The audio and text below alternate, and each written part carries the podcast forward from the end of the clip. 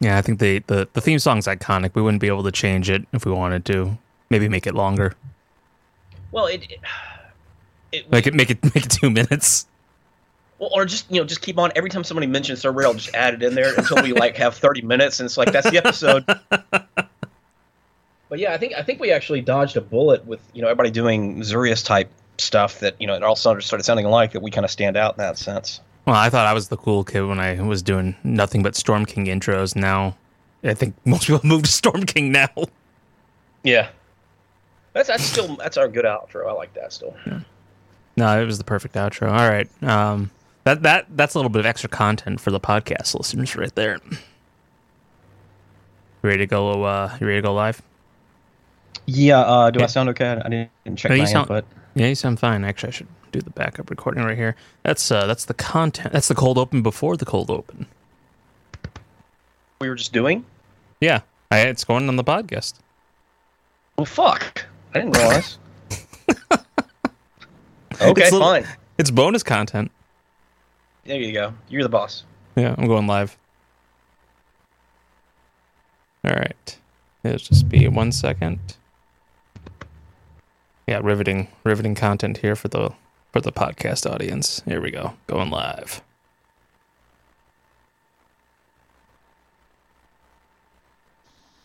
So, uh, make my way to heaven, you know, and I'm, I'm in there. I'm saying hi to the Saint Peter, you know. Thank you for letting me in, and uh, I'm uh, looking around and I'm, I'm, I'm noticing something that you know. I'm asking uh, "Where's Hitler?"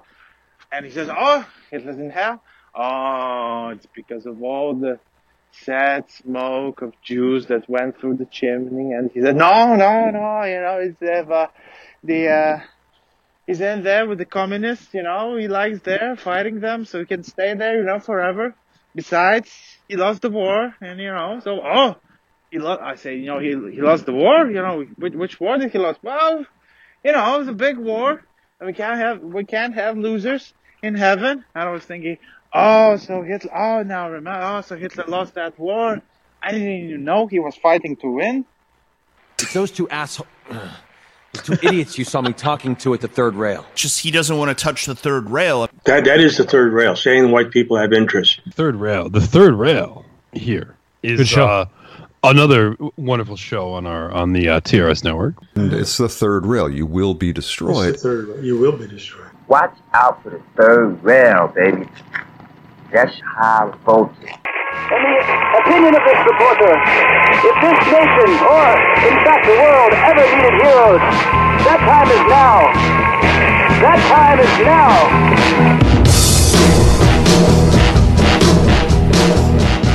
Hi, how are you?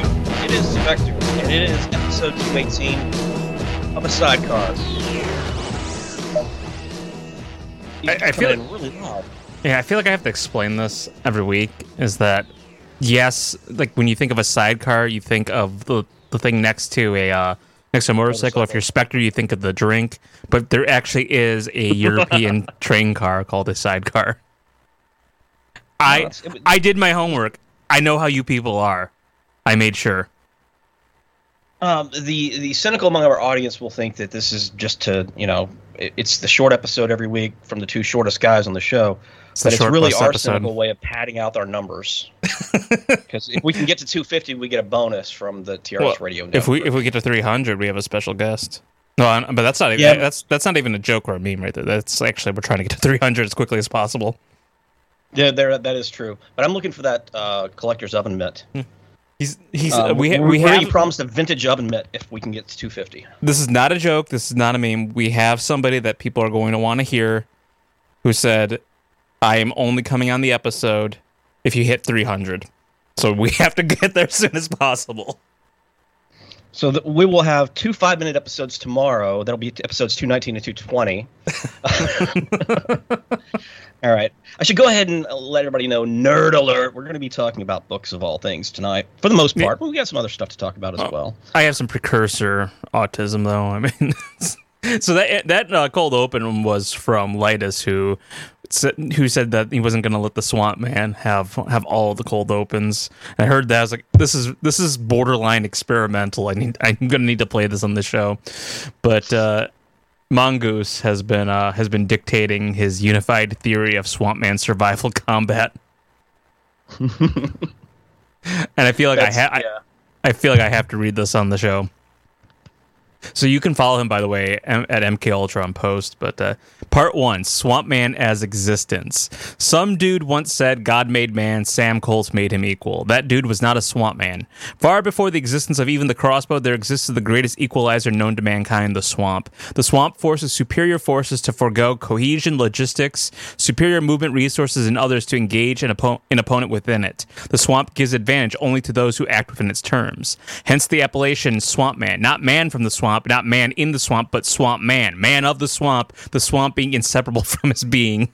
The swamp man exists within the terms of the environment he exists within, thus is his strength. The swamp only rewards rewards creatures that exist within its terms, and the rewards of the swamp are many and of great bounty for those willing to exist in such a way. For this reason, any attempt to systematize a swamp man practice for survival in combat must first dwell on the need to become a swamp man holistically.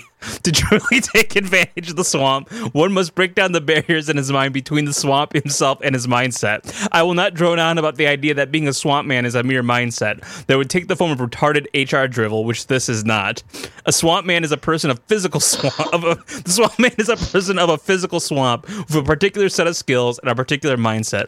That being the uncompromising will to survive and win. It is important to note that the swamp man doesn't want to beat the swamp. The swamp forms no adversary for him, but he mustn't pretend it is his ally. The swamp is a harsh mistress mistress, and no swamp man may slacken in receiving sustenance or protection from the swamp. The swamp neither seeks to seeks to sustain or destroy the swamp man. I'm almost done. And if the swamp man wishes to exist within it, he must be proactive in in ensuring his continued survival. This is the nature of all creatures in the swamp, which the swamp man is one. The swamp man must exist as a creature of the swamp, and this existence is the source of his power in a literal and physical sense this could easily be used uh, at a psychiatric committee commit, committing uh, hearing. yeah, this is evidence against him. I mean, he's going to get the straight jacket. Oh my god! Pe- pe- people keep saying, "I love it." Pe- I love people it. keep asking, "Whatever happened to Chateau Artiste?" We want bring back Chateau Artiste. Well, you're listening to the wrong show. It's, yeah. The third rail has morphed into a two-hour Chateau Artiste. it is the Swamp Show oh. Well, I'm, got, not gonna read, um, I'm not gonna read part. I won't okay. read part two. Go to if you want to read part two, go to MK Ultra and post. yeah, excuse me. Some good stuff.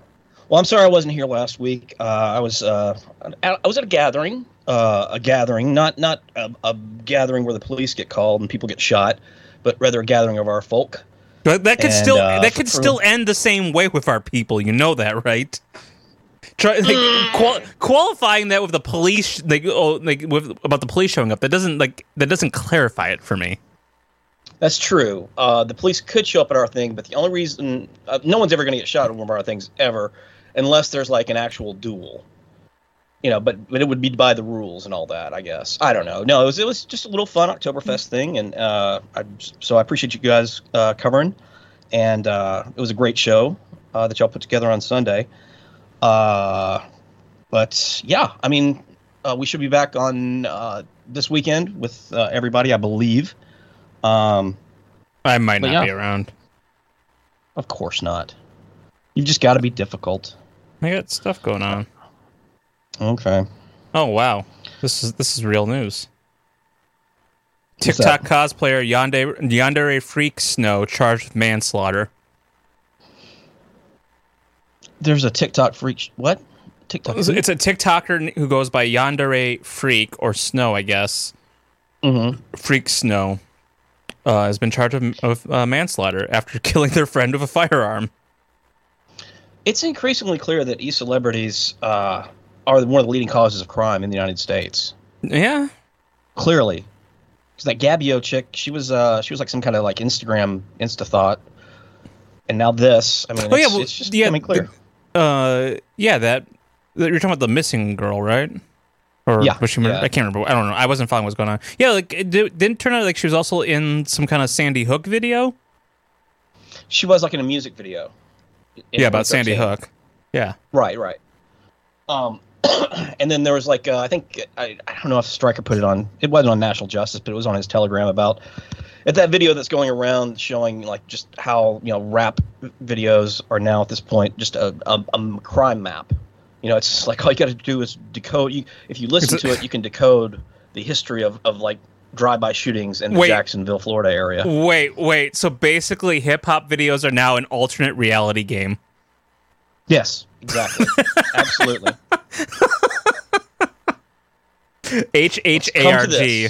H H A R G. That might be the show title right there. Um, yeah, no, it's it's it's uh, we've I mean, it's been clear that Uncle Ted was right, but it's becoming even more so.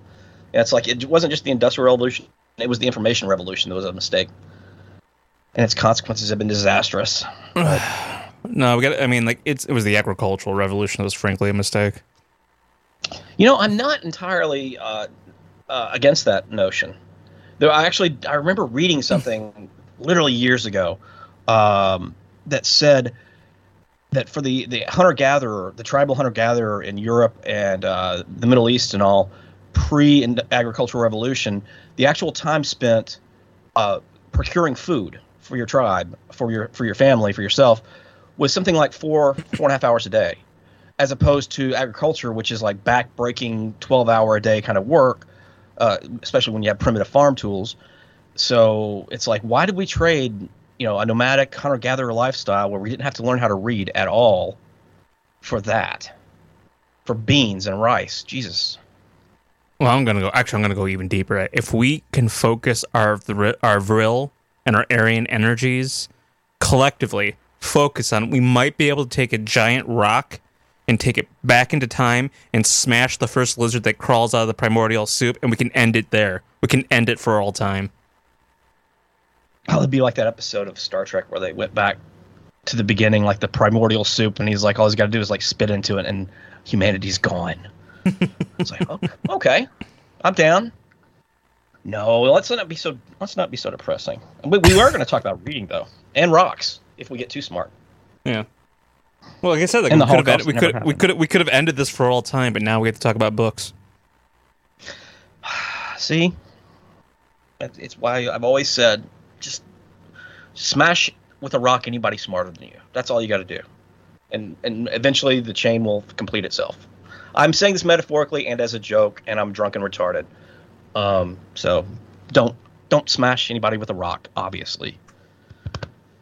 Um, so what did, which which books did you want to talk about? Because I know well, that I've, I've actually I've actually had not not uh, I don't want to call it free time, but I've been freed up to do a little more reading recently, and I'm actually juggling about four different things. Ivan Popovac says, "Plug the Big Bang." So I've been reading a bunch of books. I, I, I think we should talk about one of your books first. I think I would love to talk about that. But let's see here. I'm trying to remember all the books I read because I went through a, I just went through a massive like just reading friends. Oh, so Midnight at the Pera Palace, which is a book about basically about Istanbul from the uh, the end of the Ottomans through the modern day. Um, that one was obviously uh-huh. he, he, Charles King did not like the name doesn't strike me as Jewish, and it, phenotypically, I'm I'm not certain on that. But the ref the stuff he writes about in the book, and the fact that he's got um, he's got a book called The Gods of the Upper Air or something, which I'm going to get next, which ta- which is basically about uh, Boas and the other anthropologists that completely destroyed the notion of race. I'm going with Jewish. I'm, I'm, definitely going yeah. with like he's probably Jewish. Um, but I'm Jewish. Yeah, I just and then I got uh, Ackerman's Trotsky in New York, 1917, which was a good book. Uh, I mean, he's running cover for Trotsky a lot. In fact, actually, and people might have seen me post about this. Like he tries, he tries really hard to debunk the Trotsky Schiff connection, which we could talk about that. Uh, I read Poisoner in Chief, uh, which is about Sidney Gottlieb. I read The Sultans, which was another Ottoman Empire book, and right now I'm on Eichmann in Jerusalem fascination what you have with furniture. I just don't get footstools. um, I've actually, um, I just recently purchased uh, the Sovereign Collection Carl Schmitt from Antelope Hill, our friends at Antelope Hill Publishing. That's antelopehillpublishing.com. Yes, it's a shameless plug for them. Um, and I, I am hesitant to uh, use this term because I'm not that I'm afraid it dates me, but it's just one of those that I don't even know if in the in the era of post 2006 smartphones, if anybody even knows what these are anymore. But do you know what a bathroom reader is? Isn't it? Isn't it like just a small book that's not supposed to be difficult to read? Well, kind of, but it's usually like just like short stories, long enough for you to sit on the toilet, you know, and uh, you know you get through a quick story or you get through a quick essay, you get through a quick listing of some some interesting facts that you didn't know. Um, so uh, about why we fight, I bought several copies of it, but I ne- I'd never really gotten around to reading it. And I apologize to Nikkei and a few of our other friends who actually have essays in there, but I'd not gotten around to it. But Oh, yeah. I, got I got to read that too. Light, Light, Lightus has been pestering me about what I thought about his essay and uh, why we fight, and I was like, I gotta. I oh, like, gotta... oh my god, it's it's it's it starts my morning off right now. Um, I actually have it in the bathroom. I just didn't want to use the term bathroom reader if, if somebody thought that that meant that was some kind of a derogatory term. Um, no, it's I keep it in the bathroom. I have my morning coffee, then I take my morning constitutional. Um, and and the essays in it are you know I don't know the exact word count. More constitutional, maybe yeah, constitutional. um, no, they're like 750, maybe 1500 words. Uh, you know, enough for a, a, quick read while you're, you know, getting ready in the morning. And it really does start your day off right and gets you in the right mindset. And this is this is to me, this is why this uh, collection is invaluable. It's not just the quality of the essays themselves, and the quality is incredible. It's just what each one of them, because of the whole theme of why we fight, the way it puts sets the right mindset for you like if you had any thoughts of slacking off, of you know, ah, maybe I'll skip the gym today. Oh, maybe I'll I'll not do this important piece of work that I need to get done. Maybe I won't do this or that and the other. It's literally like a, a daily reminder, like a daily affirmation of why we fight and why you must continue to be the best you that you can. And so I just want to say it's, uh, I highly recommend it for that reason alone. I mean, you could obviously read it, you know, you could pick it up and, you know, read it in a couple of days, but I like stretching it out like this and having it as my, my first thing that I do in the morning instead of picking up the phone and getting caught up in Telegram or, or uh, Threema or whatever. Uh, it's just a great uh, way to get your mindset right because you're you ha- you're having your coffee, you're taking your morning constitutional, um, and you know you're clearing up your head, and all of a sudden you're like, okay, now I'm focused. Now I'm ready to take on the day. So that sounds great. AntelopeHillPublishing.com. Yeah, I mean, I, I, I don't. Yeah, um, I, I don't want to. Um, I guess I don't have any like particular reviews because I'm, I'm not done with it. I don't want to like short shift anybody on like whose was the best essay and what was the one that most inspired you. Um, I guess I'll get around to, to that eventually. But just right now, my, my recommendation is get that book and, and just use it as your daily morning start off. Hmm. AntelopeHillPublishing.com. Oh, I forgot. And then, I forgot, um, whoa, sorry. I completely forgot that I might. So, I, for people who don't know, I have a book channel, uh, t.me slash Borzoi Books, and I forgot, like in the description, I was supposed to be constantly putting what book I was reading. I haven't updated it a single time, so I'm like five books behind on this.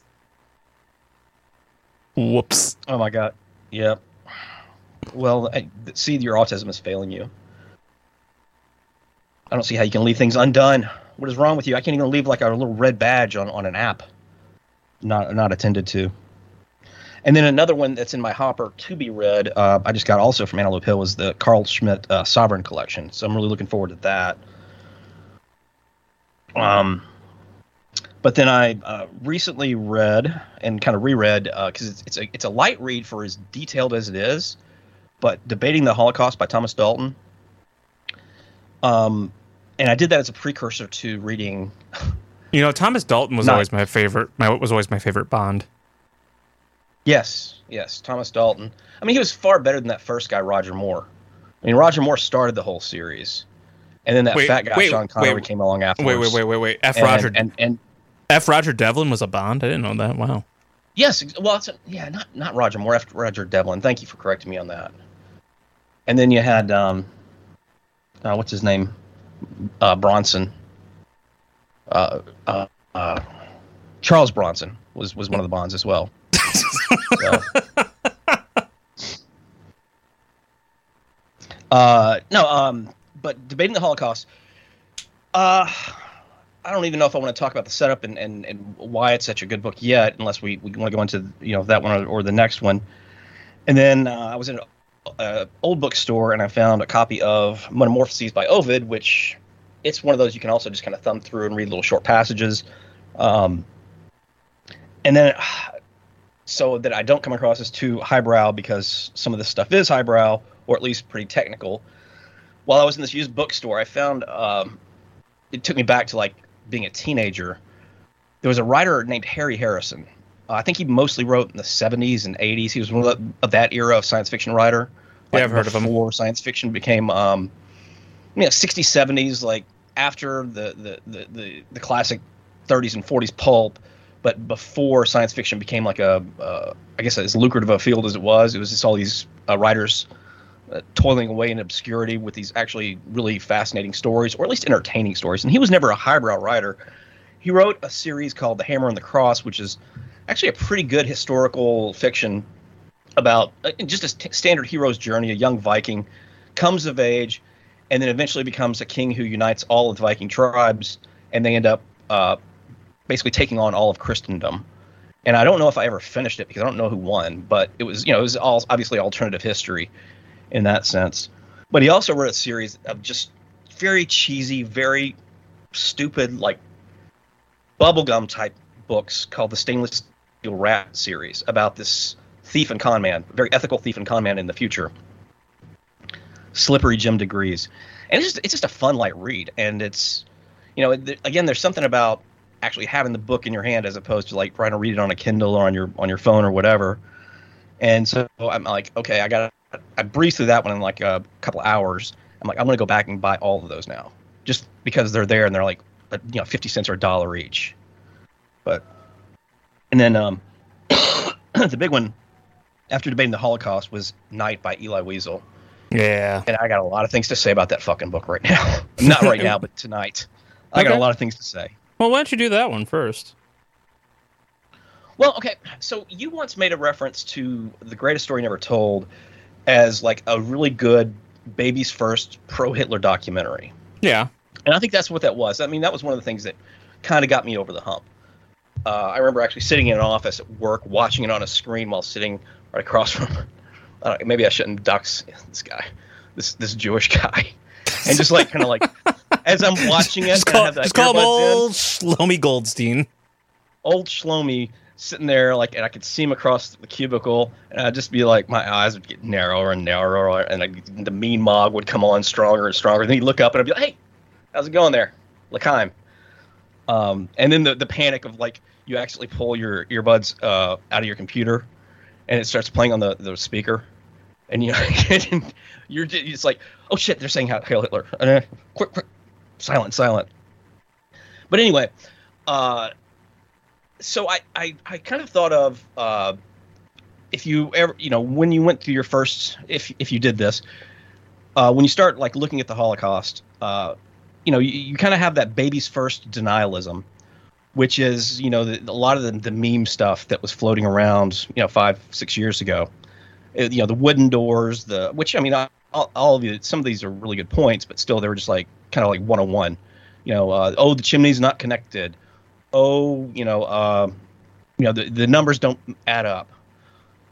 Uh, and that sort of, you know, just the basics of it. Um, but then you get to something like debating the Holocaust by Thomas Dalton, and he actually, in a very concise way, in a very exacting way, really shows you that there is literally no documentary evidence there's no physical evidence. The testimonies of eyewitnesses and the confessions are all compromised. They're all bullshit. They're contradictory. And you feel like you become you have become an educated Holocaust fact checker at that point. And so I went from grug Holocaust fact checker to educated Holocaust fact checker with with uh, debating the Holocaust. And I do recommend that book because it is for as technical a read as it is, it's a pretty quick read. And then I know that everybody says that uh, in school they were required to read Night by Eli Wiesel or yes, Anne Frank's Diary. I was. Maybe I, I, had, I had I had Night, so just giving you uh, reference. When I, I was one of the kids that had to read it, and I think it was like eleventh grade or so. It must have been something that came about as a requirement like post 1990 or something because it wasn't for us or either that or I just skipped the assignment. I don't, I don't remember. But I had never read it. And I sat down one afternoon at a cafe. And uh, no, sorry, I'm to interrupt. I'm, gonna, just, I'm just going to interrupt a second. Like, so what version do you have? Because the book has been, I believe, revised multiple times. So which what what copy did you get? Uh, I threw it away after I read it. I didn't want anybody else to get a hold of it. I mean, I literally I walked out of the cafe and I threw it in the trash. How how um, new how new did it look? It was relatively new. I think I got it for like five dollars. Uh, it's okay. Then it's probably one. He, it's probably he, one. He did, he did have the new forward where he mentions yeah. that he revised it and he'd cut some of the stuff out. Okay. Um, which I, I, you know automatically was suspect suspect to me because I thought you cut out the shit that's already been disproven, and that was my first thought. And I then I realized as I'm reading it, holy fuck, he didn't cut anything, uh, or uh, he, if he cut out what was already disproven, he left in a whole lot more that's so ridiculous that my my initial reaction after reading this was, how the hell could anybody have ever taken this seriously? And I, I let me I pulled up a couple of things. Um, I was two pages into the intro, and he talks about. Uh, here it is. Uh, this is why everywhere in Russia, I took the screenshots. I don't have the book. In the Ukraine and in Lithuania, the Einsatz group carried out the final solution by turning their machine guns on more than a million Jews, men, women, and children, and throwing them into mass graves dug just moments before by the victims themselves. Special units would then disinter the corpses and burn them. Oh, Thus, yeah. for the first time in history, Jews were not only killed twice, but denied burial in a cemetery. Yeah, I remember them. I like, oh my God, Jews were killed twice. I remember them talking about this a couple years ago on on TDS, and because I, I, hadn't read the, I mean, I was like I don't know, like 16 or 17 when I read it. Uh, because I, it's been such a long time since I read it. I just, I just, it was one of those, I had one of those weird moments. Like, I think I remember that in the book. It's, that's very strange. Yeah. And that's then very... by page six of the actual book, um, there's a paragraph. He talks about this guy who was like a, the local jokester in his village who had gone away or been shipped away I, I, forgot why his family got to stay. Wiesel's family got to stay, but this uh, Moishe guy's Moishe the Beadle, why he had had to leave and what he had seen. But he comes back to their village and he's trying to warn everybody that, uh, you know, the, the, they're killing all the Jews, blah blah blah, and nobody believed him. But he he explained his stories. He said uh, they were they were in trucks headed out towards a forest. Everybody was ordered to get out. They were forced to dig huge trenches. When they had finished their work, the men from the Gestapo began theirs. Excuse me. Without passion or haste, they shot their prisoners, uh, who were then forced to approach the trench one by one and offer their necks. Infants were tossed into the air and used as targets for machine guns. And I'm sitting there thinking, that's not how. Uh, no. You, you, tossing babies in the air and machine gunning them. This is I mean, this was like the the most grug level World War One propaganda being repurposed. You know, throwing up babies and catching them on bayonets how could anybody possibly believe this? And then uh, he says this took place in the Galician forest near Kolomay. How had he, and he even asks, how had he, Moishe the Beadle, been able to escape? By a miracle. He was wounded in the leg and left for dead. It's like, wait, I thought they uh, offered, they had to shoot, they were shot in the neck, and I guess Germans don't know the difference between a neck and a knee, or are they that inefficient? it's always by a miracle that the survivor who comes and tells the worst tales uh, survived. Um, then I forgot what page this was, but he talks about when he first got to Auschwitz, and as the train stopped, this time we saw flames rising from a tall chimney into the black sky. And I'm like, that's literally not how chimneys work. And in fact, if you have flames coming out of your chimney, your chimney's not going to be lasting very long. It's going to be uh, ruined within a couple of days of operation. But I guess an illiterate Eastern European Jewish peasant wouldn't know this. It just sounds scary. Flames coming out of a chimney. Um, and then the best part, and I know that I, I know that some of this has been covered by T- TDS, but you know, our, our, audiences don't always cross over, and maybe this is the first time. But this was the first time for me reading this, and I, I heard about it, but I was like, no, no, this can't be true. Um, not only does he meet Dr. Mengele, he meets Dr. Mengele twice at two different camps. Basically, Dr. Mengele had like a guest starring role. And like he was so popular with the with the audience that they brought him back for a special ish, uh, special episode. Mengele came back for the Christmas episode. Yes, uh, but the first time he meets him, he goes, uh, "We continued to walk until we came to a crossroads. Standing in the middle of it was, though I didn't know it then, Doctor Mengele, the notorious Doctor Mengele. He looked like the typical SS officer, a cruel though not unintelligent face, complete with monocle." so he's like, with he, so, he's, so he's like that villain from Hogan's Heroes. Yes, I can't remember. He's the, Colonel Klink from yeah, Colonel. Klink yes, Heroes, the commandant. but I mean, I don't think, and uh, you know, maybe some historian can prove me wrong, but I'm pretty sure that monocles, even in Germany, had been out of fashion since at least the Great War. You like, you would you would probably encounter like a pince nez. Yeah, I mean, like there might be some like of the old, like some of the old, much much older Junkers that probably still did that, but I I doubt that well, was yeah, still... like a guy with a big walrus mustache and with the the the, the spike helmet, and you know, like you said, he, and he's like eighty years old and he's got a monocle. But Mengele was a young man. He was a doctor. He didn't wear. He didn't. I don't even know if he wore glasses. He I also don't think he was. I'm pretty sure Mengele also wasn't a Junker. No, no, he he never wore a fucking monocle. But but this is what an uh, illiterate peasant who's watched maybe an American, a couple of American movies, sees a evil German as. You know, the German, the, the evil guy always has the monocle, whether it's Doctor Frankenstein or whatever. Um, and then, uh, and this is the one where I, I actually really was like just thunderstruck at this point. And uh, this is page thirty-two. Um, I guess I'd skipped back. Um, you poor devils, you are heading for the crematorium. He seemed to be telling the truth. Not far from us, flames. Huge flames were rising from a ditch. Something was being burned there. A truck drew close and unloaded its hold. Small children. Babies. Yes, I did see this with my own eyes. Children thrown into the flame. Is it any wonder that ever since then sleep tends to elude me? Yeah, because you're feeling guilty about lying your fucking ass off. I mean, uh, again, this was at Auschwitz, where the water table is maybe two feet below the water, uh, b- below the ground. It's a swampy area. You can't have burning pits in the ground, and yeah, just the Germans just casually throwing babies, live babies, into a fire. Come on. I mean, how did anybody ever take this seriously? I mean, this is this is atrocity porn, but it's almost like if one of our guys decided to to write a survivor's account to mock them. That's how ridiculous this is. I thought it was a parody by one of our guys at that point. So I guess monocles actually were a lot more common with the with the German army than we're giving it credit for. But I mean, still, it's Mengele. still, it's Mengele. Well, we have pictures of Mengele. I don't know that I've ever seen a picture of him wearing glasses.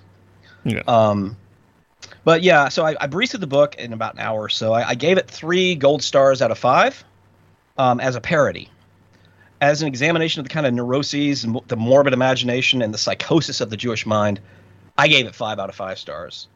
But as a work of history, Night gets zero gas chambers out of zero because that's how many goddamn gas chambers were mentioned in the book or ever in operation. All right, this this was worth me googling this. Uh, so a postscript to this your thing here. Uh, this is the, from the New York Jewish Week from April seventh, twenty twenty. Uh, memory plays tricks about Mengele. This is this is when the new biography about uh, about Mengele came out. Uh, let's see here.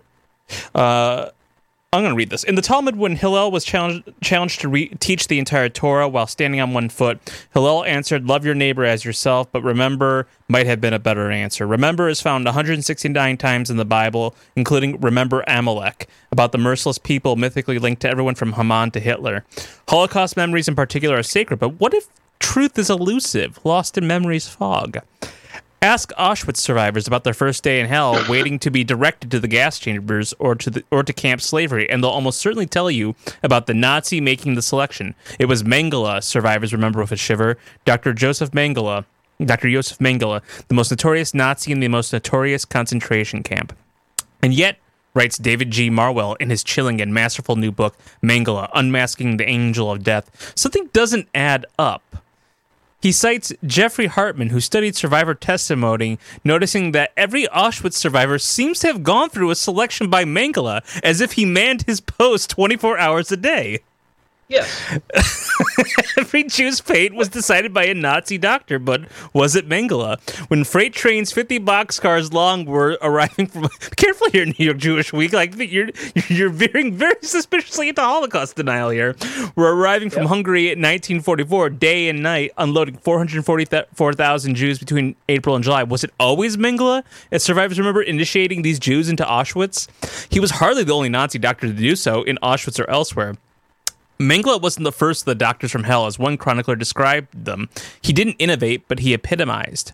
Marwell writes If Auschwitz is the symbol of the Holocaust, then Mengele has come to serve a similar role for the death camp itself. Perhaps for this reason, much of what is known of Mengele's time in Auschwitz, May 1943 to January 1945, is more trope than truth. Excuse me, Jews. I was told that tropes are are false. So if it's a trope, mm. In his book, Marwell seeks to uncover the truth. Uh, director emeritus of the Museum of Jewish Heritage, a living memorial to the Holocaust, he has done more than most others to unravel the mystery of Mengele. From his early career as a po- promising pre war medical researcher to his post war disappearance into South America, the most notorious Nazi to evade capture or punishment.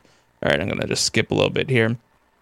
Uh, was Mengele evil above and beyond what we know of Auschwitz? It's much more satisfying to write him off as some kind of anomaly, answered Marwell, presumably motivated by an obsessed, grotesque interest in sadism, sadism, when he was much more a product and the promise of the German scientific establishment. And in a way, that's a more frightening picture.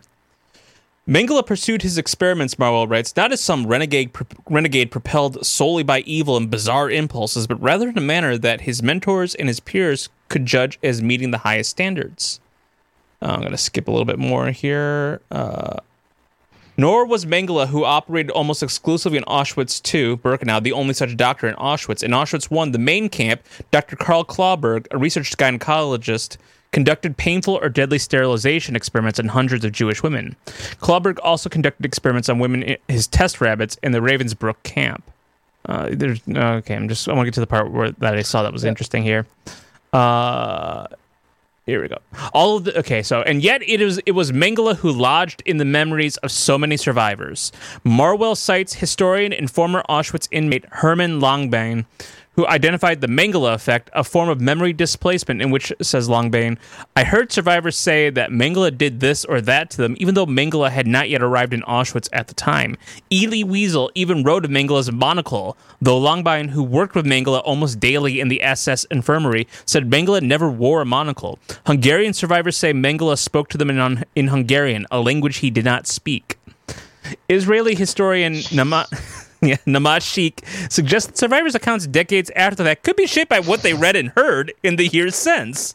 Langbein ends. Yeah, Langbein adds, if a member of the SS is repeatedly named in public in connection with especially monstrous deeds, it is possible that survivors will project their experiences onto him. Okay, well, you have a group of people who are are congenital, um, a, a, race of people who are congenital liars, who are congenitally uh, needing to play the victim, and the coin of the realm is victimhood for them. And so I, I think that maybe there's also the issue of there's a certain status. I'm not just an Auschwitz survivor. I was I was uh, picked by Mengele. I was experimented on by Mengele because he's the devil incarnate. And so I actually survived my encounter with Mengele.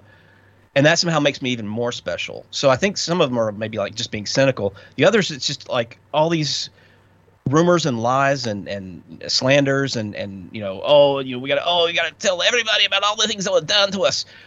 Once the the narrative started forming and they actually could put a few shaky facts to it beyond whatever their camp stories were. Oh my god. Oh we got a name of a guy. We got Mengele. Okay so Mengele was there. Oh we got uh, that that's actually how the crematorium works. So it was gas and it wasn't uh, steam. Or oh uh, you know it was there were columns instead of just showers and this and that and it just sort of like it coalesced and so to to just stay on the train so to speak i've got the show title. i've got What's the show that? title. Because everyone meeting joseph Mengele is just the jewish version of my uncle works at nintendo. It's my uncle my uncle Mengele works at nintendo. That's it. That's Perfect. the show title right there but I, I guess uh, I guess my, my takeaway from this and why I mentioned the the, the baby's first uh, Holocaust fact checking was I'm actually shocked that this was actually required reading for so many people in school that anybody that no one ever looked at this with a critical eye and just said this doesn't even smell right. The facts don't add up. Uh, it doesn't even fit with the the historical holocaust narrative that they built after the book came out there's absolutely no reason for anybody to take this seriously and in fact it defies the laws of you know certain laws of physics as well as history and yet this is what they taught and i am incredulous that you know, you didn't have like at the very least, you know, like American ruralite redneck boys going, that ain't how a chimney works, and you can't shoot a baby in the air with a machine gun. Because well, that it, would be, doesn't that would, work that way. That would be difficult considering they didn't liberate Auschwitz. No, no, no, no. Uh, I'm, I'm talking about while it was taught in school. I can't believe oh. that the school boys weren't saying that ain't how a chimney works. Well, they don't. No, they don't. No, they, they, don't show you that stuff. I can because I, I, remember how they taught. Like you hear all these lurid stories. You might see a couple of films. You but like your your brain is too immature to under like really understand what you're seeing exactly. So you're shown all of this. You know all this traumatic injury. It's actually uh, in, in, imagery. It's actually why it's kind of brilliant in Schindler's List, why, where they have that scene of the Jews freaking out about about actual showers because they're doing like a predictive mm-hmm. programming thing to your brain because you're basically like you heard it and you're now you're making this connection to that and even though they don't show you actually doing that down the line you'll just like you always associate that with actual gassing that's that's the brilliance right. in that scene right there. And they just show you all this Did stuff. They actually this, show this, a gassing? Did they actually show a gassing in I don't know. It's been a little while since I watched I, I, don't quite remember, but that's. I, I, think I need to have another date night. That's my favorite romantic comedy. Uh, someone close to me and people could probably figure out who, but uh, someone close to me, when I was talking to them about the Holocaust for the first time, what I gave them an I gave them an assignment, and this is what I do with anybody if they want to talk to me about this, because I'm I'm not I'm not an expert on this stuff. Like uh, I, I, I a lot of the stuff the guys talk about kind of goes over my head a little bit sometimes because it's just not. I mean, like give me postmodern philosophy, I can figure that out. Tell me to like figure out the Prussian blue. It was like okay, that's not going to happen with me. But I, I told them, I want you to construct the actual timeline of events that happened in the Holocaust places, dates, and events. Construct the actual timeline of what happened and how it happened. And you if you if if somebody's willing to, you know, to humor you on this thing, you'll they'll quickly discover that they don't actually know how to do that. And you realize if you're if you're if you're self-aware enough, if you're cognizant, you realize like oh, I've just been like I've been told a bunch of things, a bunch of disconnected things. I have told they did all this, but I don't know the actual timeline of events. You might know the war timeline. You might know a little bit about that. Like you might know uh, mm-hmm. invasion of Poland, Pearl Harbor, uh, uh Dunkirk, Pearl Harbor, uh, D-Day. Fall of Berlin. They might you might be able to Battle get people Bulge. to construct yeah, Battle of the Bulge. They might be able to get people to construct that, but not the actual timeline of the Holocaust. The movies they've seen. Yeah they can only construct those events because of the movies they've seen. I got a, an even simpler one. When somebody talks about how the six million died in the Holocaust, I ask, well, okay, you're an American. How many Americans died in World War II? They don't know. They haven't got a fucking clue. I know, but they don't know. And that's no, the point. Just, I'm like, why? Yeah. Why is it so much public, you know, common knowledge for you to know this, but you don't even know how many of your own countrymen died in this war? Huh? Isn't that interesting? Isn't that a pip? Um.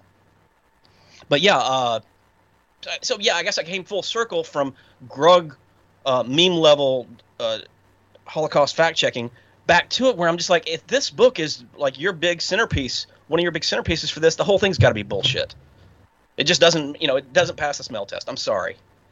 And I guess I got, I guess maybe I dodged a bullet in that I never had to read it as a kid because I guess they get you when you're young with this, just like the cigarette companies. Well, that's the funny thing is that I don't think anybody who talks about you know, like any average person who talks about the horrible things the Germans did. I don't think they even reference things like Night, even though they were forced to read it. They might. I don't think they even reference Anne Frank that much, all all that much either.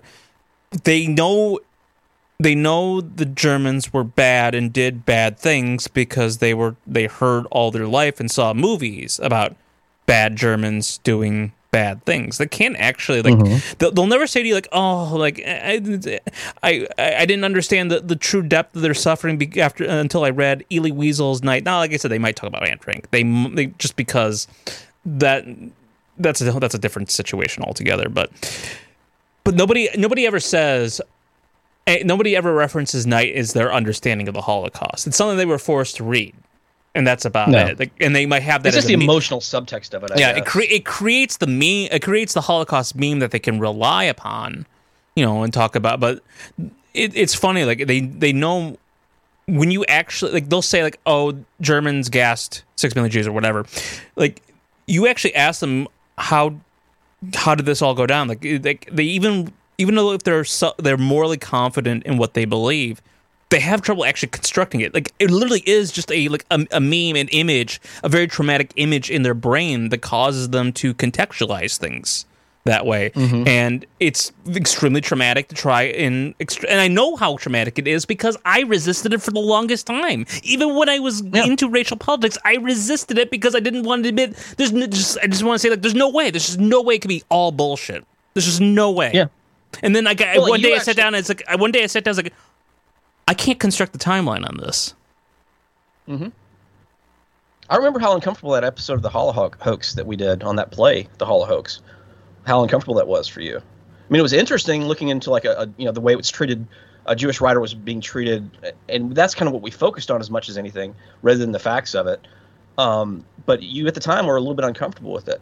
And yeah. I, I, was actually just thinking, you know, like n- not only can people like they have the oh they gas six million blah blah blah they know the basic memes but they can't construct the timeline if they even know the history of the war. But I was noticing in something else you were reading where you were highlighting parts of uh, like what Churchill was doing constructing the anthrax bombs. Oh yeah, that was that was uh, that was a uh, poisoner in chief.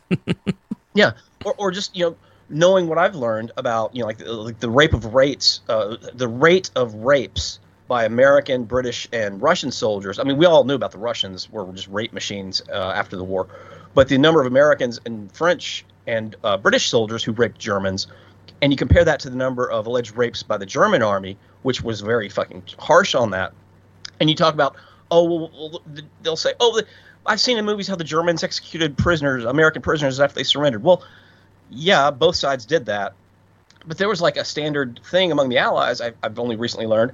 You know, the SS were the, some of the first to really develop proper camouflage as we know it today. If you were captured in camouflage, especially after D-Day, they would execute you on the spot as a sniper. Now, it, it's it's a little bit weird in our minds that uh, the idea of like just executing a sniper just for being a sniper because it's become such an integral part of modern arms.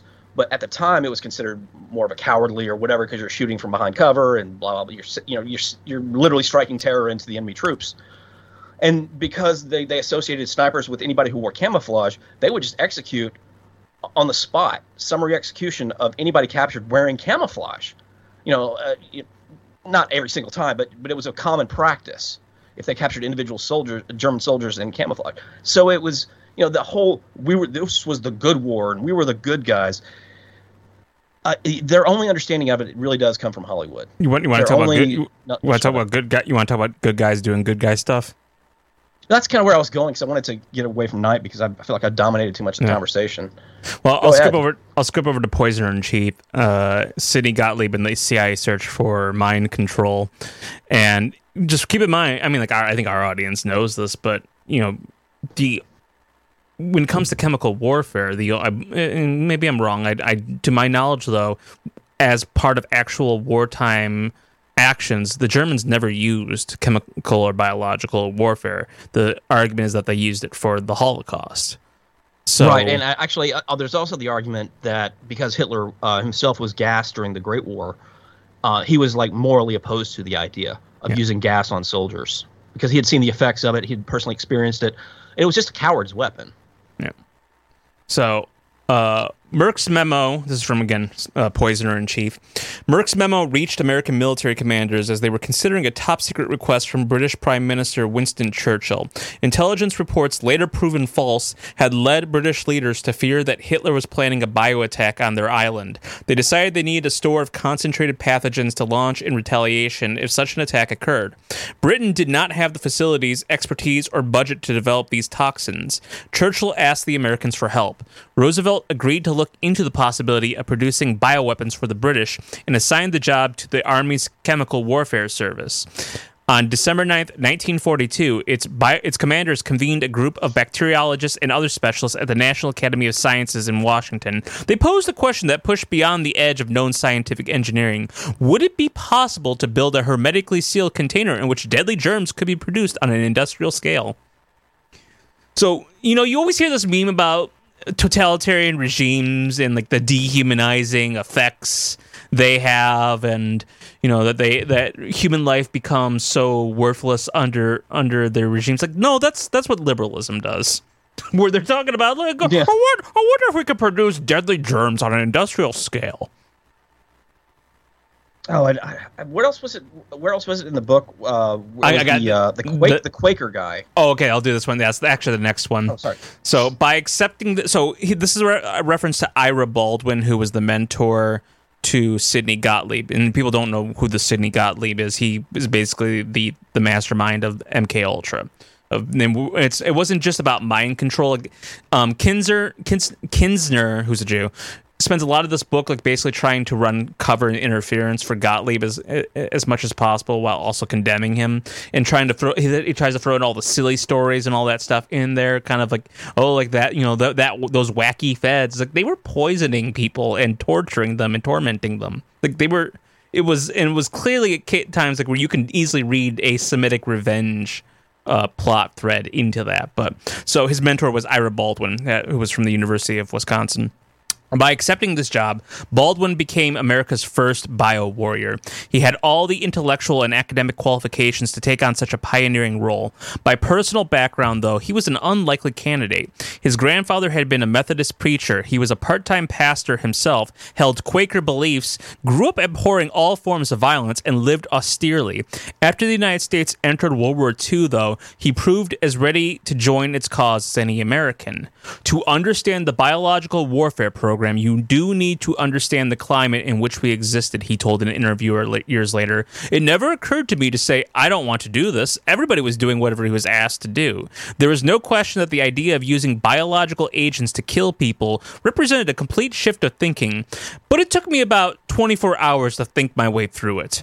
After all, the immortality of war is oh sorry. After all the immorality of war is war itself. You start out with the idea in war of killing people and that to me is the immoral part of it. But i grew up first in medical bacteriology and you spend your time trying to kill microorganisms to prevent them from causing disease. Now to turn around and think of it as i had too was as i had to was horrifying to some extent yes no question about it.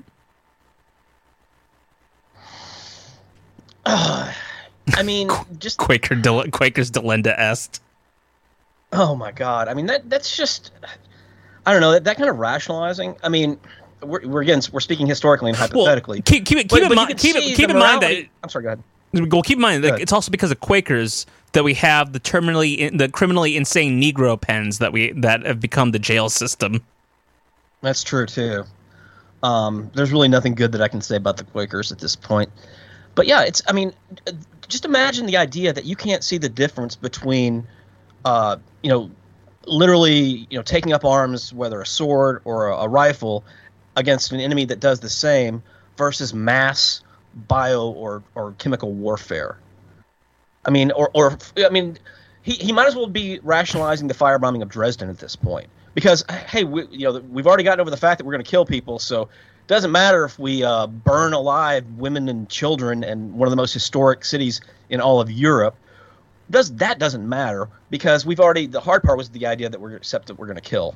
I mean, is it a lack of nuance? Is it just a pure rationalization, or is it just uh, a level of insanity and moralism that I can't even remotely understand? I think I need to read this passage as well, the Winston Churchill bomblet one because it, it kind of goes with this as well. Early in 1944, Winston Churchill abruptly changed the bioweapons order he had sent to President Roosevelt more than a year before. He feared that the Nazis might launch a last ditch bio attack on Britain in a desperate attempt to turn the tide of war. Driven by this new sense of urgency, he asked Roosevelt to forget the time consuming process of developing a new bioweapon and send him something relatively easy to make bomblets filled with anthrax spores. He wanted half a million.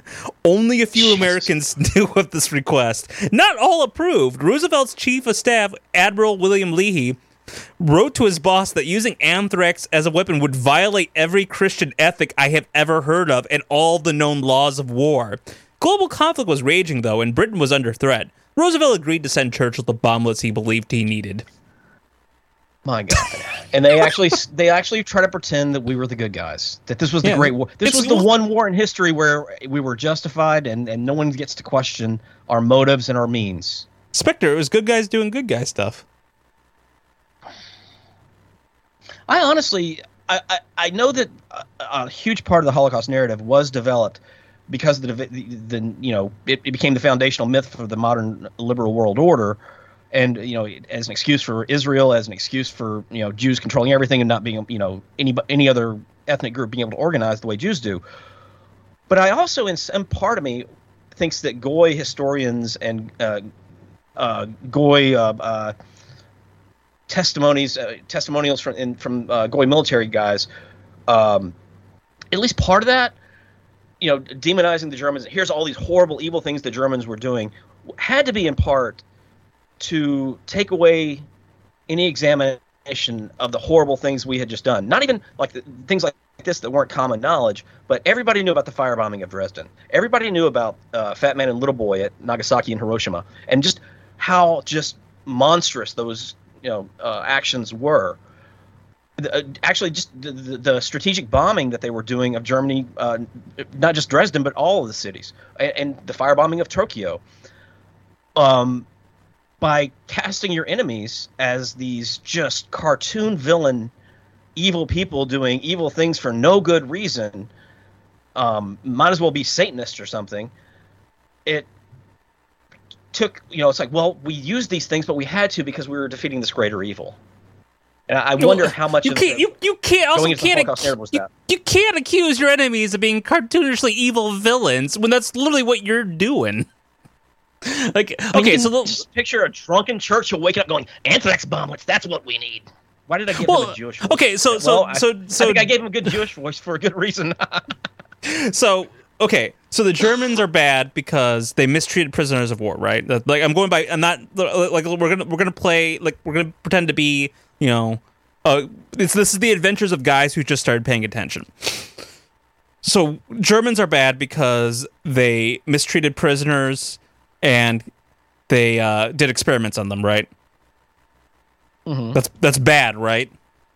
Yes. And and they confess to that, not under duress, because they just saw that like that's just how insanely like proud of their evil acts they did, right? Like I mean, like right, we can take right. we can like okay. I just I just want to be absolutely clear, like because the um, America, you know, we're the good guys. They don't they don't need to torture, right? And they don't have to no. like they don't have to coerce confessions, and they don't they don't experiment on people, right? No, in, uh, in our history, we've never done anything like that. We're the good okay. guys. All right, Camp King was home base for the Rough Boys, a handful of counterintelligence corps officers known for abusing prisoners. Some of their methods were traditional, like immersing victims in freezing water or forcing them to run through gauntlets of sh- soldiers who beat them with baseball bats and other weapons. Others were pharmacological. They injected some victims with metrazole, which was thought to loosen tongues but also causes violent contortions, and others with cocktails of mescaline, heroin, and, and amphetamines. Victims' screams sometimes echoed through the base. The unit took great pride in their nicknames, the Rough Boys and the Kraut Gauntlet, and didn't hold back with any drug or technique, one veteran of the Counterintelligence Corps later recalled. You name it, they used it. The Rough Boys. I wonder what they. I wonder if these Rough Boys took uh, Saturday or Sunday off as their day yeah. of rest. Yeah. The Rough Boys, that, that is a good question, especially because uh, uh, Allen Dulles was involved. Uh, the Rough Boys. Well, and we, and we, and we know, uh, but uh, we also know a lot of the confessions from Nuremberg. Uh, most of the torturers interrogators were Jews. Yeah. The, the, rough, the vast majority. Yep, the Rough Boys at Camp King gave Allen Dulles all the muscle he needed for torture of the traditional sort. Most appealingly, as one CIA officer in Frankfurt put it. Disposal of body would be no problem. Dulles, though, was looking beyond traditional methods of interrogation. He resolved to take advantage of Camp King's assets, but in a way that would allow him to test forms of persuasion more sophisticated than what the Rough Boys doled out. Senior CIA, officers saw Bluebird as a portal that might lead them toward an undiscovered world. At Camp King, they had a site where they could test any drug or coercive technique. They had a ready supply of human subjects. If any died, disposing of their bodies would be no problem. Best of all, since their work would be an American occupied West Germany, they were beyond the reach of law. Hmm. We're the good guys. We're the white hats. We're the, we're the cowboys coming in there to save the day. Oh my god. I, you know, you had a, uh, we had a discussion in one of our little show chats um, about, you know, is American even a concept anymore? And you, just kind of going off on exactly what the actual normie is and and all that. And yeah, I'm, I used to say it ironically, just for the laughs, but now it's just you know, death to America. We are the most evil nation that's ever walked this planet at this point. At the very least, the institutions definitely are. I mean, you know, it's just you have like, and uh, you do have to have a little bit of nuance, but you know, in, t- in, terms of like the federal, you know, the United States government and its constituent bodies, yes, absolute pure evil. Yeah, I'm not saying death to America. Yeah, I'm, I'm just kind of also just viscerally reacting to. The, the, uh, to yeah, the, it's just I, I, I know the only reason I'm making it clear is like, and these are the people like we have to sometimes you know just help help them understand like we're like the problem is a lot of Americans, despite the fact they don't trust their government, like still have like this implicit. They, they feel like they like oh like like it's only gone away from them recently, and they still have this, you know, this de- like they still you know identify with the symbols of it, and they think that they're like this. They think that the United States government symbols are their symbols too and that's mm-hmm. like we need a separation of these two things because that's why that's why I like the term like the yo, like the yeoman like the the American yeoman which is like the kulak we used to use kulak but I kind of like yeoman better the American yeoman has mm-hmm. like has always been from the very start screwed over by the United States government yeah that's true and so I yeah I, I do I guess I want to temper what I said I just I had a bad reaction to what you just said and yeah. now I'm about to have another bad reaction based on what I see on the screen so this is I this is another. So this is with once the OSS became the CIA, and Kinzer completely glosses over a bunch of the stuff, and I like, and he he writes it very awkwardly. So I'm going to read what he wrote, and then I'll clarify what he what he's saying here. On the evening of March 30th, 1953, Allen Dulles sat down for dinner at his Georgetown home with one of his senior officers, James Kronthal. The two men had been had been OSS comrades in Europe and remained close. On this night, Dulles had the most unpleasant news. He told Kronthal that CIA security officers, two of whom were eavesdropping at that moment, had discovered his awful secret. He was a pedophile who had been compromised on film and blackmailed into working as a double agent, first for the Nazis and then for the Soviets. He rates it awkwardly, so you're not sure is who Dulles is talking about. So he's talking. So first of all, James Kronthal, his full name was James Speyer Kronthal, and Speyer was a German was a German Jewish banking family. Yes, he was related to them, uh, he, even worked for them. So they say he's like a, he was like a distant relation. He still went to work for them. So I'm going going with Jewish on this. He was a good friend of Dulles, and the whole thing about him working for the uh, the Nazis and the Soviets. It's because when he was in Europe, the Goebbels' men had discovered his secret and basically blackmailed him into doing intelligence work for them because like oh we have an American we who's a pedophile who's connected. Let, let's let's uh let's get let's all we can him, out of this. Yeah, all we can. And uh, then the Soviets got a hold of him, and then finally the uh, the OSS was finally able to extract him back. But yeah, I mean, he was one of the most senior one of the most senior people for the uh, OSS and early days of the CIA was a pedophile.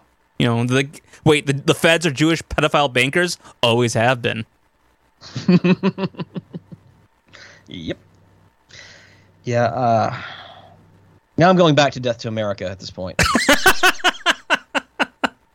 I, actually, I, I, I, do regret saying that, but uh, and you're I like I like that American yeomanry uh, position because I, I do like to believe that no white man is beyond saving, um, but clearly some are, and, and those who have uh, created this evil empire definitely are beyond saving. Not beyond justice, you know, after due process and in a court system, but some are beyond saving, apparently. So, so so then there was. I guess I guess I'll just keep going with uh, Poisoner in Chief. This one's interesting. So George, so some people might have heard of Operation Midnight Climax if you if you're familiar with uh, MK Ultra stuff. Um, that's one of the ones that always gets kind of like you know like oh can you look at the crazy me- messed up stuff that uh, that the CIA used to do and it is crazy and it is messed up but that's it, that kind of buries the lead on. So Operation Midnight Climax, you know the name actually is very descriptive. That's when they were basically dosing people with LSD in brothels without their knowledge and basically seeing what the reactions would be. This is like MK Ultra shit at this point, isn't no, it? No, no, yeah, we're we're full into MK Ultra now. So the guy, okay. the one, the one who was who kind, of, so this guy basically became for for a time Sidney Gottlieb's right hand man, and he was the one who who basically did the weird, did the really weird, messed up stuff. His name was George Hunter White, and he was another freaking pervert of the OSS slash CIA. Uh, so here's what uh, Kinzer writes about him. White stood five feet seven inches, weighed over 200 pounds, and shaved his head. Writers have described him as fat and bull like, a vastly obese slab of a man who looked like an extremely menacing bowling ball. His first wife, who divorced him in 1945, called him a fat slob. He regularly used illegal drugs, keeping for himself a share of whatever he confiscated. His consumption of alcohol, often a full bottle of gin with dinner, was legendary. His other appetite was sexual fetish, especially sadomasochism and high heels. He bought his second wife a closet full of boots and patronized prostitutes who bound and whipped him. One of his few emotional bonds was his pet canary. He loved to hold and stroke it. When the bird died, he was deeply pained. Poor little bastard just couldn't make it, he wrote in his diary. I don't know if I'll ever get another bird or pet. It's tough on everyone when they die. Without quitting the Narcotics Bureau, White joined the the OSS when World War II broke out. He was sent for paramilitary training at a secret base in Ontario called Camp X, which he later called a school of murder and mayhem. After completing the course, he became a trainer himself. Several of his trainees went on to long careers at the CIA, including Richard Helms, Frank Wisner, and James Jesus Angleton. Uh, yeah, Angleton, by the way, is the one who really cultivated the uh, Israeli the the bridge to American and Israeli intelligence. He was also the subject. Mm-hmm. He's also the subject for the movie The Good Shepherd. Later, he was posted. Later, he was posted to India, where he supposedly killed a Japanese spy of his own hands. He also helped direct OSS truth serum experiments, in which prisoners were fed various drugs to test their value as aids to interrogation. Now, here's where it gets interesting. In 1950, White went to work for Senator Joseph McCarthy's committee investigating supposed communist influence in the State Department. From there, he moved to another committee chaired by Senator Estes Kefauver that was investigating organized crime. He proved reckless, leaking allegations that both President Truman and Governor Thomas Dewey of New York were tied to the mafia. Kefauver, Kefauver fired him after less than a year. He was ready for a new adventure when Gottlieb called. Now, so he worked for Senator Joseph McCarthy, and he was working on the the communist influencing, which means like he almost certainly, you know, he doesn't. Kinzer doesn't say this in the book, and and I don't know if there if there is an actual connection. But there's no way he didn't meet Roy Cohn and we know the kind of blackmailing that Roy Cohn was involved in. So there, like, there oh, yeah. is a plausible connection of Roy Cohn to MK Ultra through George Hunter White. Now, like, it, it's just to what extent? Did, well, how could there not be if, if this yeah. guy was already known for his sexual uh, kinks, yeah. which were you know far less acceptable in the nineteen in nineteen forty five or whatever? Then uh, yeah, I mean that that the then in, that's just ripe material for blackmail at that point. Yeah. So that fall, White began prowling Greenwich Village for people he could befriend and then secretly dose of LSD or other drugs. He invented an alias, Morgan Hall, and a couple of fake life stories. He posed alternately as a merchant seaman or a bohemian artist and consorted with a vast array of underworld characters, all of whom were involved in vice, including drugs, prostitution, gambling, and pornography, according to one survey of White's career. It was under this assumed bohemian artist persona that White would entrap most of his MK Ultra victims. Some of the people White dosed with LSD were his friends, including one who ran Vixen Press, which specialized in fetish and lesbian pulp. Other victims included young women who had the misfortune to cross his path. His diary suggests how they reacted. Gloria gets horror, Janet sky high. White was sufficiently impressed with the power of LSD to begin calling it stormy in his diary entries. Nonetheless, he continued giving it to anyone he could lure into his den. I was angry at George for that, the Vixen Press publisher said years later. It turned out to be a bad thing to do to people, but we didn't realize it at the time. So yeah, feds have always been into hell. feds have always been into some sick shit. This is, I mean, these people are as mad as a wax banana. I mean, I just, these are the people that had their hands on the levers of power. Yeah, so doing some of the sickest shit, and then they're portrayed as heroes in fiction, and in and all and, and in history, they're they're portrayed as these heroes who help defeat this greater evil. And I, at this point, I really do have to believe that at least half of the whole purpose of the you know all things Nazi bad, all things bad Nazi, is because they knew how evil they were, so they had to have somebody that they were fighting that was even worse. And the same with the, the communists. I mean, the communists were horrible in, in the Soviet Union, but I'm kind of I, I do question what you know uh, once Stalin cleared uh, the NKVD and the uh, KGB of of you know the Jewish influences, were they doing that to their own citizens? Were they doing that to prisoners? Oh yeah, oh, probably oh, God, less yeah. likely. Oh, oh, oh I, see, I, see what you, I see what you mean. I see what you mean. Yeah, yeah, yeah, yeah, yeah. yeah. After the after they got yeah. the, the whole Jewish influence in the Communist Party and, and the KVD and the GRU. Well, I mean, like, the KGB. That's, that's, a very excellent question to study because by like by the time like the purge has happened only a couple years before Stalin's death, which is some people have posited he may have been actually murdered because of the of the purges that he did of, of mm-hmm. Jews from various ranks. But like, yeah, that's um that's a topic that's hotly debated and gets you accused of being a Duganist, basically. oh yeah, and I'm not that interested in um, uh, sanitizing the, the reputation or you know cleaning up the reputation of any of the, the Soviet intelligence and, and secret police arms. I'm just saying, you just wonder. I mean, it's again, it's just a comparison of uh, if our people were this bad, maybe it was because they were covering, you know, or they were calling the other side that bad. It's because our people were even worse, and they just needed a, a you know, a better uh, foil for the kayfabe. Yep. So, you you hear a lot about how badly the American soldiers who came back from Vietnam were treated. Right? They were they they were you mm-hmm. know like hippies. Hippies spat upon them. Like you've heard of this, right? Yeah, because because, pre- because because previously, because if there's one thing America honors, it's its soldiers. They don't they don't mistreat soldiers, right? Oh like, no, yeah, I mean, that was a, that was a historical anomaly. Yeah, the, the whole Vietnam syndrome so, and, so, and, the way people were treated when they came back, baby so, killers and stuff like that. So Korea, so you know, Korean POWs. How do you how, how you would probably think like okay, like you know, you know, it's good to have our boys back home. Oh hell yeah! I mean, that was still. I mean, that was a lot of the guys who actually fought in that war were veterans of World War II. Yeah. Um. So I, I mean, whether you're talking about you know, at the top level or even just to, you know the soldiers and the sergeants. Um. So this was again considered one of the good wars because at the time there was no question that quote unquote world communism was the uh, was perceived as a threat by both the right and the left in America. Yeah and so they you know there was a general support for the Korean War that you would not see again in Vietnam. So they would, they would probably understand. What are you going to tell me? So I mean, like you'd probably understand, like okay, so a defector, okay, like there's not, you know, like the traitors, obviously, but like people who had to like sign confessions of war crimes and praise communism, obviously they're doing that under duress. I mean, it, it, I mean, it's understandable. Yeah. I mean, well, and Americans, yeah, Americans don't do that. Only to, only to Yeah. I'm sorry. Go ahead. Never mind. Uh, go ahead. I, I was gonna say I can't remember if it was Korea or Vietnam or both, where like there were uh, soldiers who had like signed confessions and they were blinking in Morse code, torture. Yeah. So that you know it would be it would be known that even though they're confessing on camera, um, or they just signed a confession on camera, when they blinked they were trying to convey the message, I'm being tortured you know. So i mean americans of course would be very supportive of korean war soldiers who were forced to do something like that right?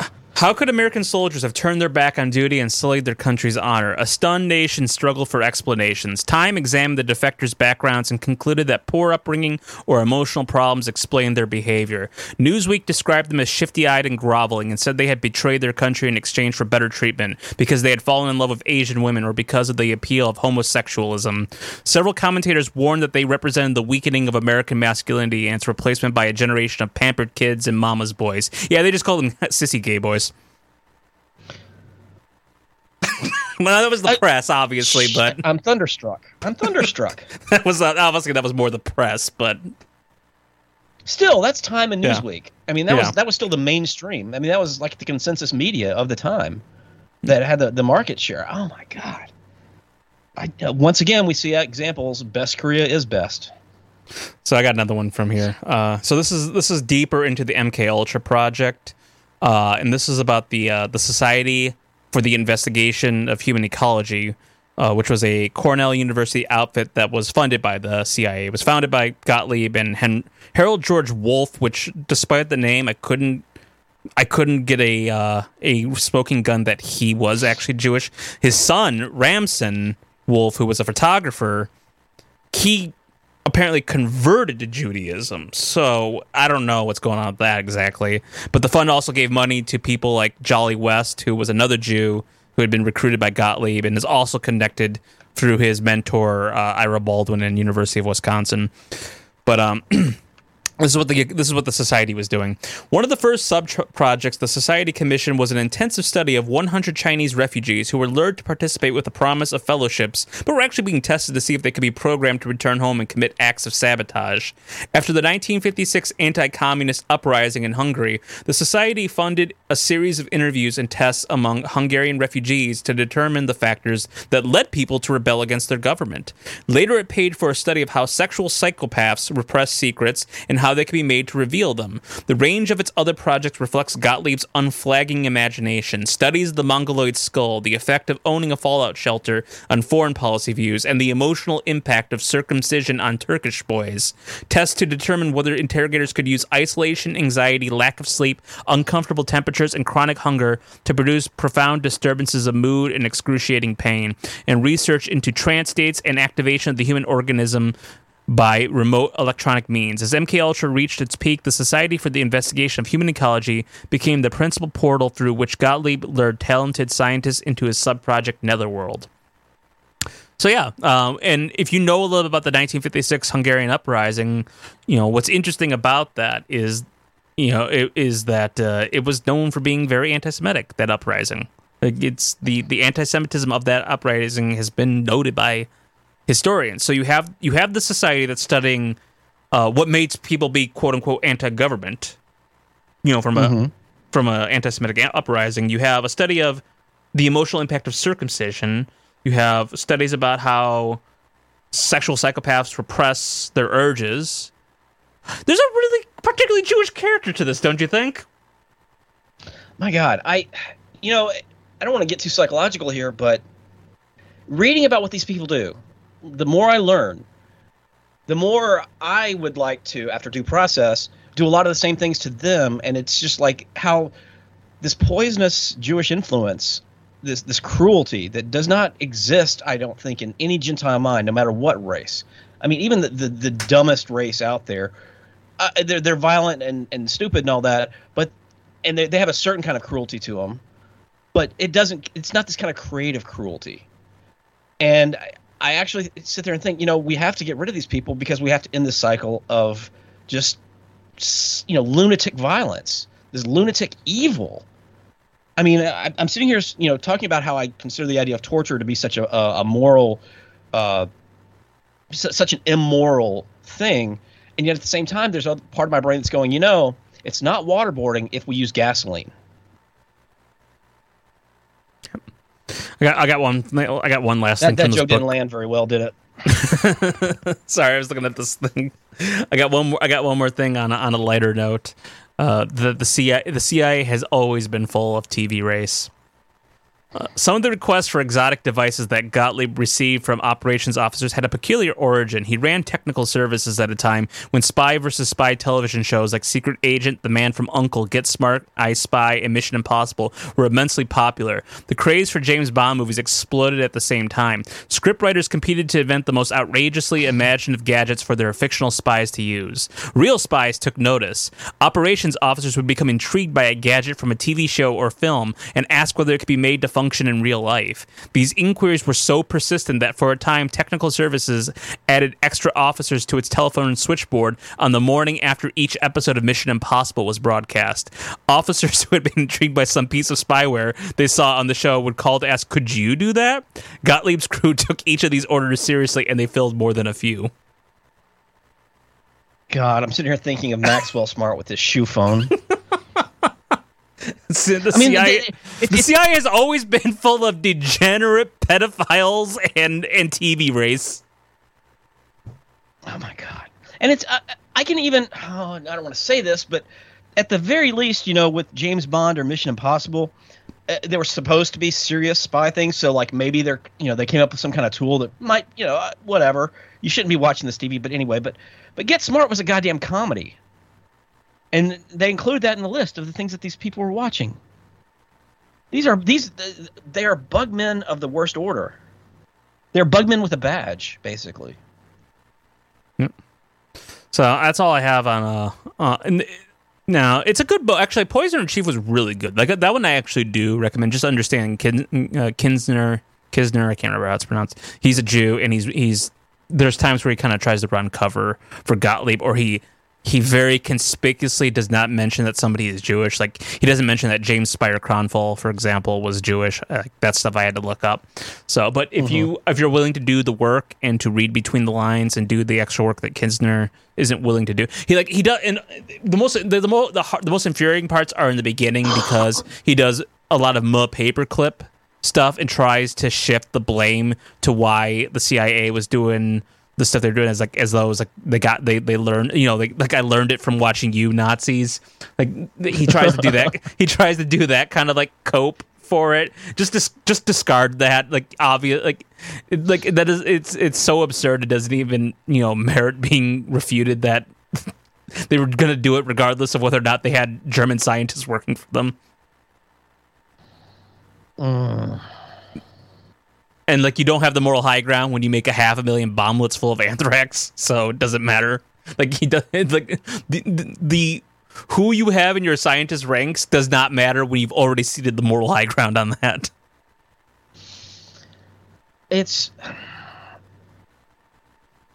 uh, see, I, I was at a um, military antiques expo a couple of weeks ago, and I knew what I was interested in at this World War II uh, memorabilia uh, collection and sales, a huge one. Um, but it's 100% true that uh, all the, the high priced items, all the stuff, all the tables that were most in demand were the ones that focused on the Germans.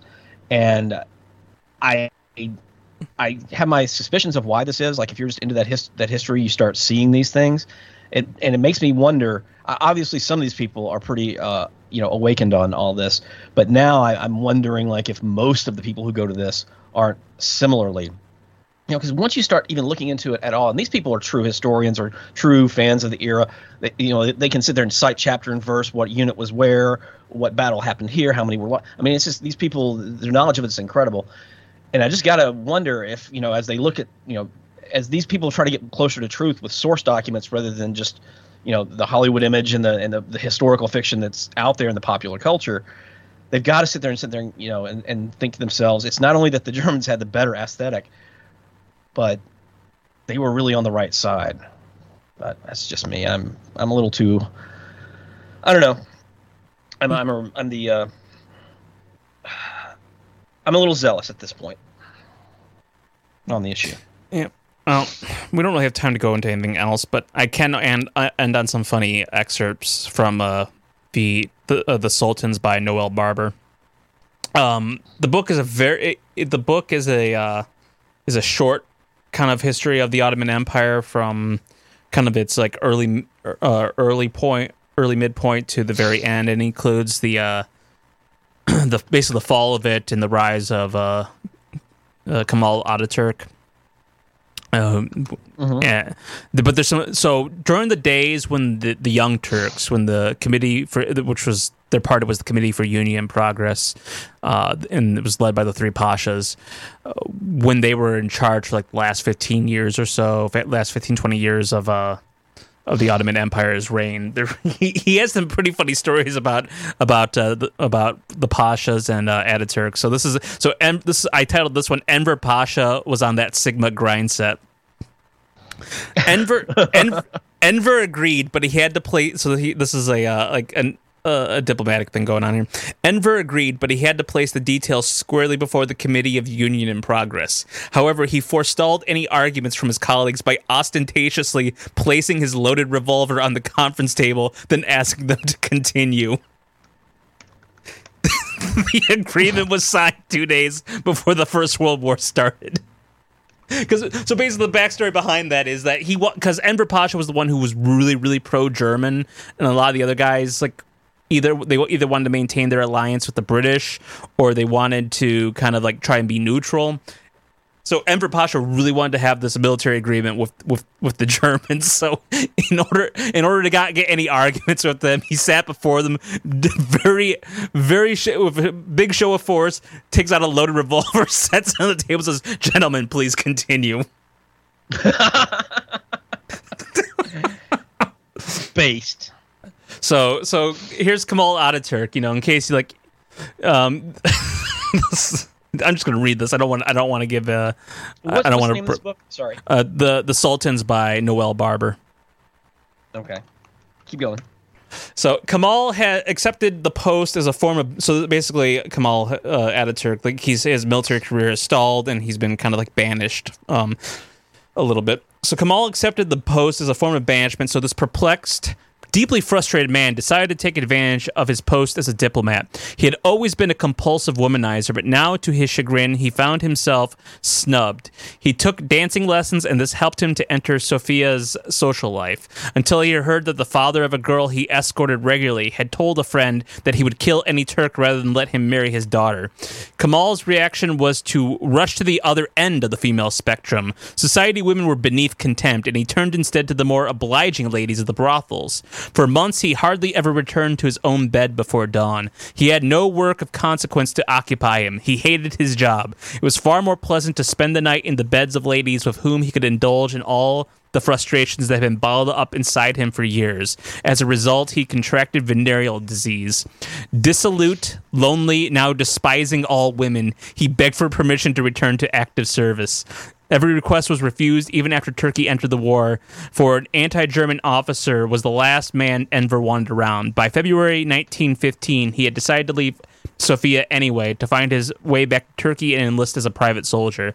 He had packed his bags when a routine order came posting to Rodosto on the Gallipoli Camp Peninsula. It was an event which, passing quite unnoticed at the time, was to change the whole course of the campaign that lay ahead. That because like the Gallipoli is is um his uh, valor in, during the Gallipoli uh, defense basically is what made him a a big name officer and paved the way for him to become the you know the the, the founder of the Turkish Republic. But you know, banished from politics. Interesting the, side. Interesting side note: the movie on the same uh, battle got got um, Mel Gibson his start. Yeah, that's true. Banished, but banished from politics by the inner party. Hated women. Neat. I mean, he was a proto Groyper. I guess that's a compliment to them because uh, he won in the end. I mean, and also Ataturk might have had Jewish ancestry, so it all works out there.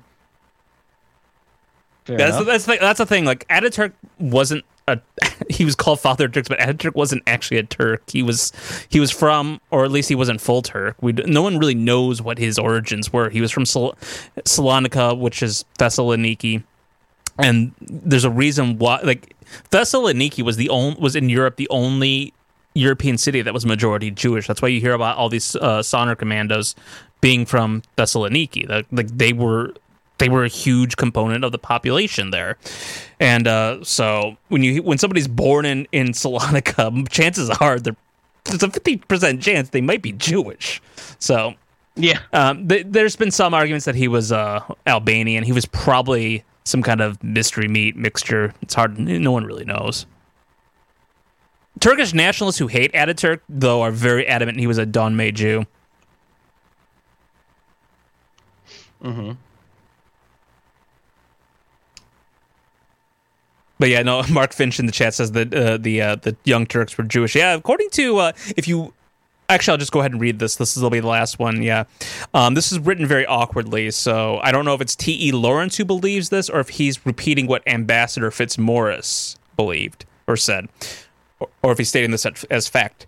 Uh, this a- this age-old symptom of, di- of, diplomatic snobbery to newcomers was possibly due to a malign influence in the British embassy, which employed in a key position a man who loathed the Young Turks and his and whose influence on the Entente ambassadors was unbounded. His name was Fitzmaurice, and just before the war, T. E. Lawrence met him in Constantinople. His impression of the man was hardly complimentary. I blame much of our ineffectiveness upon Fitzmaurice, the dragoman, an eagle mind and a personality of iron vigor. He wrote to his biographer Liddell Hart. Fitzmaurice had lived half a lifetime in Turkey and was the embassy's official go-between. He knew everything and was feared from end to end of Turkey.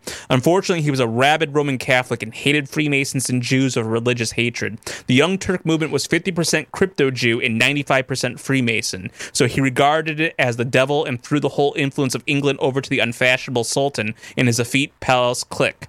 Fitzmaurice was really rabid, and his prejudice completely blinded his judgment. His prestige, however, was enormous, and our ambassadors and the FO staff went down before him like nine pins. Thanks to him, we rebuffed every friendly advance the Young Turks made. Chink Younger, uh, Chink Wigger, BTFO'd. but I got to get going, so. Yeah. All right. Uh, do you want to real quick do any plugs, and we'll get the hell out of here? Uh, no, I'm just working on stuff right now. Um, you'll uh, people should go check out the People Samizdat though. So, uh, people the People Samizdat dot substack.com, I think. All right. We'll go to national-justice.com uh, for some of the best journalism out there. Go to dissident-mag.com for uh, some magazine-style journalism from the folks who bring you Fascination. Go to nationaljusticeparty.com to figure out what you want to believe and see the platform and, and donate money or whatever you want to do. Uh, kick in your support. Go to antelopehillpublishing.com and read books. Buy their books. And join us every week at the TRS Radio Network behind the paywall for premium content. It's the slash paywall. Well, that's it for this Quiet Wednesday night. Remember, as Thucydides said, the society that separates its scholars from its warriors will have its thinking done by cowards and its fighting done by fools. Mr. Producer, hail victory. See ya, Kyle.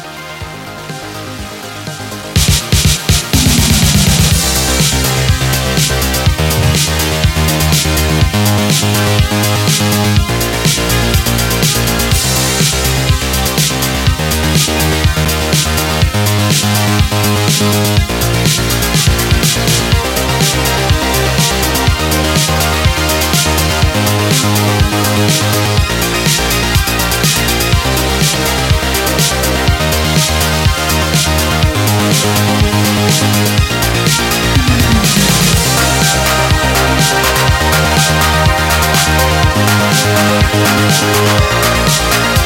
back.